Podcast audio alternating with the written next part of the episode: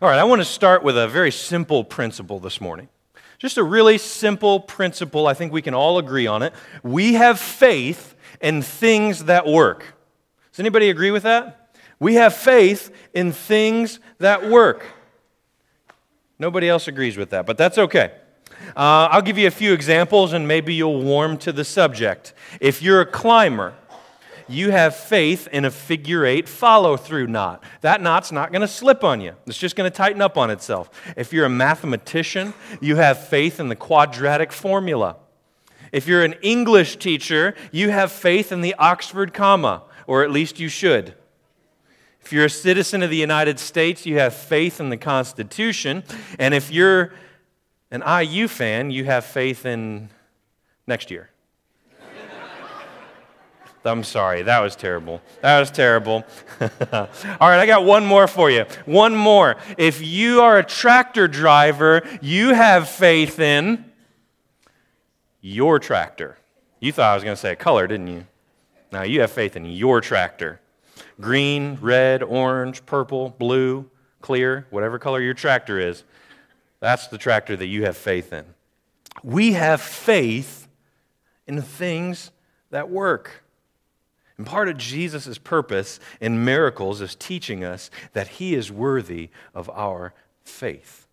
Jesus is worthy of our faith. Now, he's shown us that in several different ways already. The text that we're going to use today comes as the, the culmination, it comes as the conclusion of uh, a passage where Jesus is demonstrating his authority, the reason why he is worthy of our faith. In Mark chapter 4, Jesus shows us his authority over nature when he says, Hush, be still to some stormy seas. Right? The disciples thought they were going to die in this storm at sea, but Jesus says, Hush, be still. And the seas were quiet and calm. So Jesus has shown his authority over nature. In Mark chapter 5, the first part of Mark 5, Jesus has shown his authority over demons, not by saying anything, but by simply being near them. Right? The demons see Jesus approaching and they go, Oh no, it's Jesus of Nazareth. Please have mercy on us. Jesus doesn't even have to say anything to him, he just has to be near them, and it's evident that he has authority over them. And in the text that we're going to look at today, Jesus shows his authority not only over, of, over nature and of demons, but Jesus today shows us his authority over sickness and death. But before we read the text that we're going to look at today, I want to I want to take a moment and thank you all. Uh, I want to thank you all for your prayers for Leah's grandpa. Um, I know that, that most of you have been, been praying pretty hard, and, and uh, uh, we're, we're really grateful for that. Some of you may not know what happened, so I'll take just a moment and explain that real quick. Last Saturday afternoon, he was working with uh, two of his cows who were calving. And uh, one of the two had already given birth, and, and the calf was next to the mother. The other cow hadn't given birth yet, but got confused when she saw the calf next to the other one and uh, got a little aggravated got a little irritated uh, because she thought that was her calf, and what is my calf doing with that other mom? And so she got a little irritated and agitated. Uh, Leah's grandpa was working on separating the two animals with the help of a friend, and uh, then the confused cow got loose, got out of the chute, and uh, trampled him. Um, so he fractured his right ankle and he cracked several of his ribs and he, he broke his neck in three places.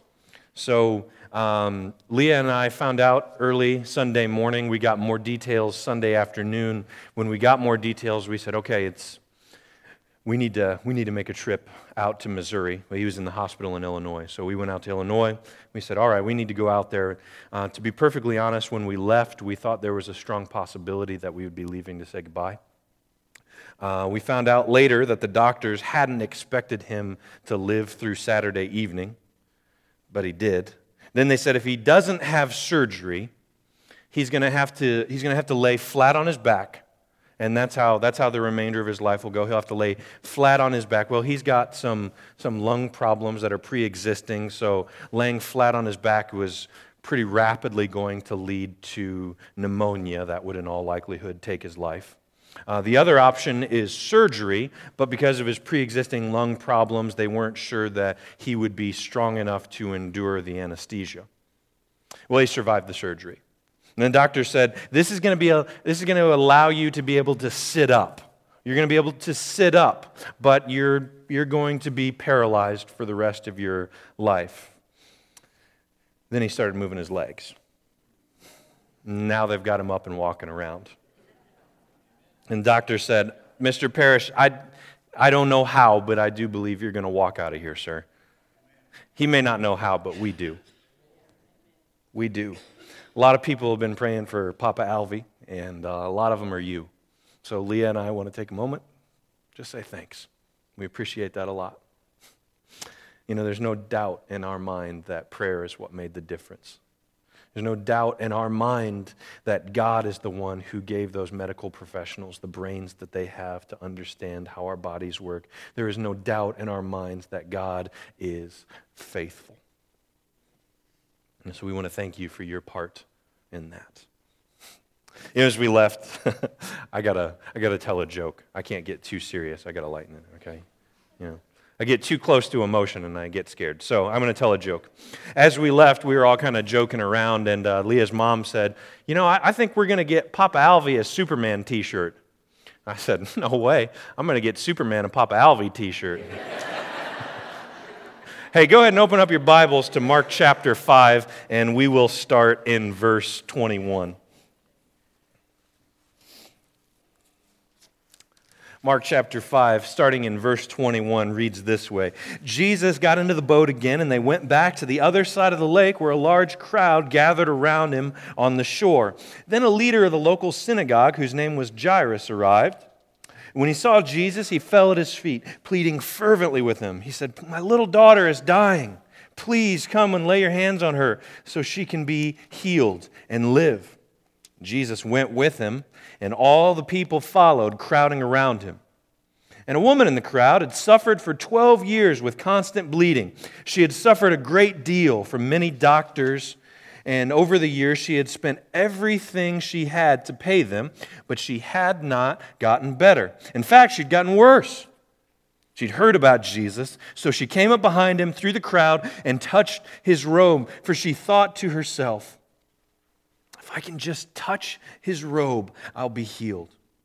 And immediately the bleeding stopped, and she could feel in her body that she'd been healed of this terrible condition. And Jesus realized at once that healing power had gone out from him, so he turned around in the crowd and asked, Who touched me? His disciples said to him, Look at this crowd. You see all these people pressing around you? How can you ask who touched you? But he kept on looking around to see who had done it. Then the frightened woman, trembling at the realization of what had happened to her, came and fell to her knees in front of him and told him what she had done. And he said to her, Daughter, your faith has made you well.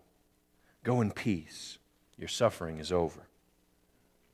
While he was still speaking to her, messengers arrived from the home of Jairus, the leader of the synagogue. They told him, Your daughter is dead. There's no use troubling the teacher now. But Jesus overheard them and said to Jairus, Don't be afraid. Just have faith. Then Jesus stopped the crowd and wouldn't let anyone go with him except Peter, James, and John. When they came to the home of the synagogue leader, Jesus saw much commotion and weeping and wailing. And he went inside and asked, Why all this commotion and weeping? Child isn't dead, she's just sleeping. The crowd laughed at him. But he made them all leave, and he took the girl's father and mother and his three disciples into the room where the girl was lying. Holding her hand, he said to her, Talitha cum, which means, Little girl, get up. And the girl, who was 12 years old, immediately stood up and walked around, and they were all overwhelmed and totally amazed. Jesus gave them strict orders not to tell anyone what had happened. And then he told them to give her something to eat. It's an interesting text. There's a theme here, and the theme is healing. Jesus is healing people. But remember, a miracle is always about more than the action. So Jesus is teaching us that he can heal physically, but more importantly, he's teaching us that he can heal spiritually. And so there's this culmination verse that kind of that ties the whole thing together right in the middle. Verse 34, Jesus says this, "Daughter, your faith has made you well. Go in peace." Your suffering is over. Jesus said, Your faith has made you well. A lot of times we try to insert other words into that sentence and we try to say it for Jesus. We try to say, Your actions have made you well. Your obedience has made you well. Your money has made you well. Your fill in the blank has made you well. But we can't do that. Jesus says, Your faith has made you well. Your faith has made you well. And then he says, Go in peace, your suffering is over. If all Jesus had said was, Your suffering is over, we could reasonably assume that the only thing Jesus was communicating is, I've ended your illness. But Jesus says more than your suffering is over. He says, Go in peace. And this is very specific language. Very specific language. James Brooks is a New Testament scholar in the Gospel of Mark. He says that the peace Jesus pronounces over this woman is a status of wholeness and well being because of a right relationship with God. It's a status of wholeness and well being because of a right relationship with God. Now, I don't know about you, but I don't speak scholar. And I don't speak New Testament scholar. So let me tell you what he's saying there. This isn't peace like we think of it. Right? A lot of times when I think of peace, I think of having a loud coworker named Atticus. And when he goes home for the day, I, ah, I have some peace. I can concentrate on what I'm trying to accomplish. Right? Ah, I have some peace. Or, or maybe at your work outside there's a jackhammer that's going from 6 a.m. to 6 p.m. And so at 6:15 you're going, ah, have some peace. I don't know what peace looks like in, in your life. Maybe it's your lunch break. Your whole day is just crazy, crazy, crazy. Go, go, go. Run, run, run. But then on your 30 minute lunch break, ah. or if you're a teacher, recess, ah, finally have some peace. I don't know what peace looks like in your life, but that's how we tend to think of it. This is not what the Bible is saying here. I want you to think about peace a little bit differently. This is the peace that comes from a restored relationship. I want you to think about a time where you've had a fight with somebody you love. You're mad, they're mad. It feels awful, doesn't it? I hate that feeling. Maybe, maybe it doesn't for you, but I, for me, this is how it works in my life. About 15 seconds after all the unpleasant things are said, I hate it. And there's nothing I want more in the whole world than restoration. I want the fight to be over. I want things to go back to normal. I want that relationship to be filled with love again and get rid of this anxiety and that edge that hangs over a relationship that's full of tension. I hate it. My soul longs for restoration. I don't know if you understand that, but that's where I'm at right? Even right in the middle of an argument, my soul deeply, deeply wants restoration. I want to figure it out. And what happens when that restoration finally comes? When you've said you're sorry, when they've said they're sorry, you've apologized to each other, and life has lost that edge of hostility. What happens? That's so much more profound than the absence of a jackhammer, right? That is peace. That's what Jesus is talking about here. That's the kind of peace that Jesus pronounces over this woman, except it's not just peace with another person. He's saying that this woman now has peace with the creator and the sustainer of the universe. The God who has said, Let there be light, and there was light. There is no longer tension between that woman and God. Jesus says, Go in peace. Go in peace. See, Jesus is talking about healing people physically. But more than healing physically, it's a reminder that Jesus heals spiritually. All right, let's go back to let's go back to Jairus and uh, Jairus and his daughter. Uh, and Jairus says, My daughter's sick. Jesus, please come and heal her. I know that you can. If you just lay your hands on her, she can be made well. So Jesus goes off with Jairus and they, they're walking towards his house. But in the middle of that narrative, something else happens. We're introduced to another main character, and it's a woman. A woman who has been suffering for over a decade. And there's an incredible contrast between these two main characters Jairus being a main character and this woman who's been suffering. There's an incredible contrast between these two main characters. These people both come to Jesus, but they both come to Jesus from very different places. First of all, Jairus is a man, and she's a woman. In the first century, that's a big difference. It's a big difference culturally. He is highly educated. She is not. He's a religious leader. She is not. He is rich. She is poor. He is healthy. She is sick. He was an advocate for his daughter, and she didn't have anyone to advocate for her except for herself. He had a strong pedigree, higher education, privilege, and respect in the marketplace, and she is a nameless woman with no social standing, no money, just a decade long illness that makes her religiously unclean. And it's interesting to me that we know Jairus' name. We know the first main character's name, but we don't know hers. Why is that? We're told Jairus' name because in the first century, people who lived near the Sea of Galilee would have known who he was. He was a leader in the local synagogue. He had name recognition, which lends credibility to the story if this encounter happened today, uh, we would, instead of saying Jairus, Troy Mary would be a good name to, uh, to insert into the story as well. If, if, you don't live in Salem, he's the mayor. Okay? Uh, but Troy Mary would be a gentleman who would be a suitable replacement. He's got name recognition. People in the community would know who he was. Afterwards, we would say, I know who that was. That was, that was Troy Mary that came and asked for Jesus to help. His name is recognizable. And so if we retell the story later, it adds credibility to the account. Jairus' name was recognizable, and so it adds credibility to this account. Now, let's say you put me in Shoals, right? Go Jug Rox.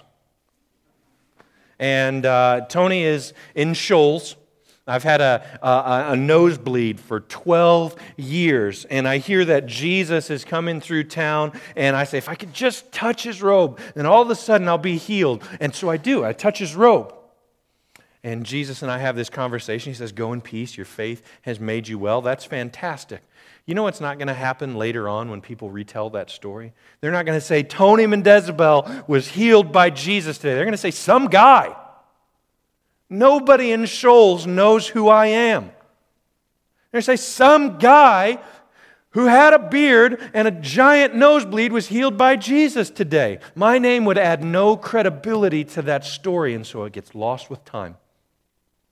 That woman's name wasn't known to people in that town.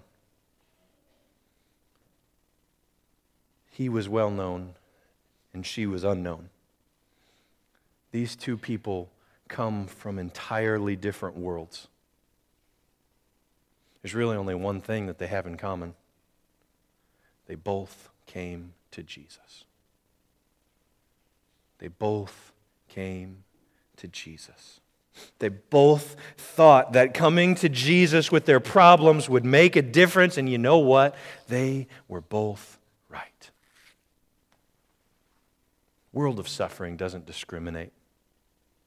Suffering, it doesn't discriminate. Tragedy doesn't care if you're rich or poor, white or black, saved or unsaved, urban or rural, educated or uneducated, well dressed or tacky, bearded or clean shaven. Tragedy doesn't care about any of that. Everyone will go through seasons of suffering. Some of us are there right now. I know some of you have lost loved ones recently, some of you are sick.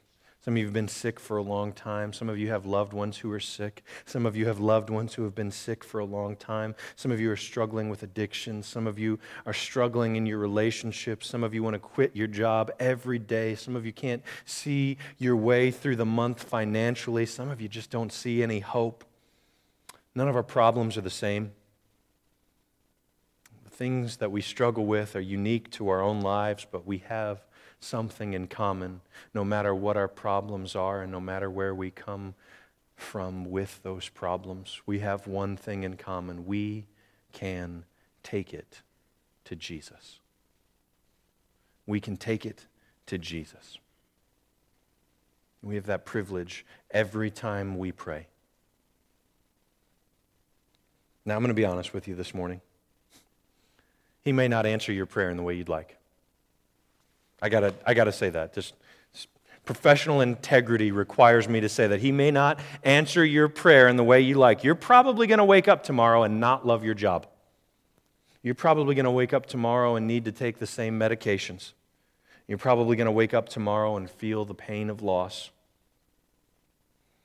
But there is one request that God will always answer, though. When a person comes to Jesus in faith and asks that their sins be forgiven, that request will be granted. And even though the rest of that pain is still very real, all of a sudden, there's peace with God. There's peace with God that transcends all of our understanding. It doesn't take away the rest of the pain. It doesn't take away the rest of the struggles that we have to endure as we live on this earth. But all of a sudden, there's peace with God. And that makes all the difference in the world. I want to show you what this looks like. This is taken from Acts chapter 8 the believers who were scattered there, they preached the good news about Jesus wherever they went. They preached the good news about Jesus wherever they went. And it is good news. Philip, for example, went to the city of Samaria and told the people there about the Messiah. He's telling people about the Messiah that we're studying this month. And the crowds listened intently to Philip because they were eager to hear his message and see the miraculous signs he did. Many evil spirits were cast out, screaming as they left their victims, and many who had been paralyzed or lame were healed. So there was great joy in the city. Now, notice Philip here, he is able to perform miracles. That shouldn't surprise us. Because the purpose of a miracle is for God to reveal himself in order that his commands be obeyed or teachings learned. What does God want to reveal about himself? What does God want to make sure that the people in Samaria get? Skip ahead, verse 12. Now the people believed Philip's message. What message? The people believed Philip's message of good news concerning the kingdom of God and the name of Jesus Christ. As a result, many men and women were baptized. What's God want us to learn? What is He trying to get our attention with as He performs these miracles through Philip?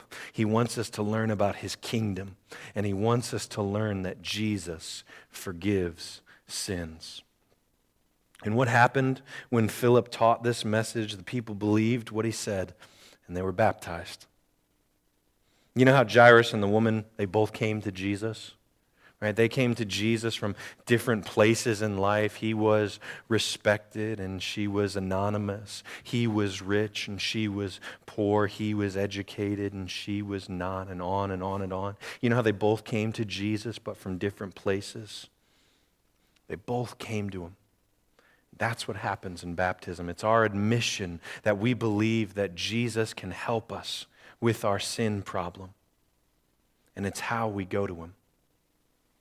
Peter says it this way He says, Baptism now saves you. It's not, it's not the removal of dirt from the flesh, it's not just a spiritual shower. It's not just the removal of dirt from the flesh, but it's an appeal to God for a clear conscience through Christ Jesus. God may not heal your sickness, He may not make you love your job, but He will absolutely forgive your sins. He will absolutely forgive your sins. You know, at our house, uh, we're praising God because of his faithfulness to Papa Alvy. He certainly answered our prayers, and we don't deny that. Uh, we are grateful for that, and we are praising his holy name for that. But there's another side to the story. On Sunday, as the family thought about what to do when faced with these two options, neither of which seemed very good don't have the surgery and die of pneumonia, or have the surgery and likely pass away on the operating table. There's no good option there. There's no good option there except for one thing. Many years ago, Alvy Parrish took his sins to Jesus because he thought he could help. And he made an appeal to God for a clear conscience through Christ Jesus. And God forgave his sins. And for many years, Alvy Parrish has lived as a child of God in the kingdom of God. So, if last week would have gone differently and Papa Alvy had passed away on the operating table, I would still be here today saying that Jesus is worthy of our faith. I'd still be encouraging you to come to Jesus, to take your sins to Jesus, because even when our bodies aren't healed, our souls can be. So here's what I think I think some of us here today realize that we're sinners and we're in need of a Savior. I think some of us realize that we're sinners in need of forgiveness. In fact, there's only two kinds of people in the room today. There's only two sinners in need of forgiveness and sinners who have asked for forgiveness and rejoice in that forgiveness. If you're here today and you're in the first category, I want to invite you to come to Jesus today. Just like Jairus and just like the woman I want to invite you to come to Jesus today, but not seeking physical healing, seeking spiritual healing. You don't need to have been coming for a long time. You don't need to know all the right words or right phrases. You don't need to know all the right people. There is only one requirement for you to come to Jesus today. You have to believe that coming to Jesus will make a difference. If that's you, I want to invite you to come forward as we stand and sing this morning.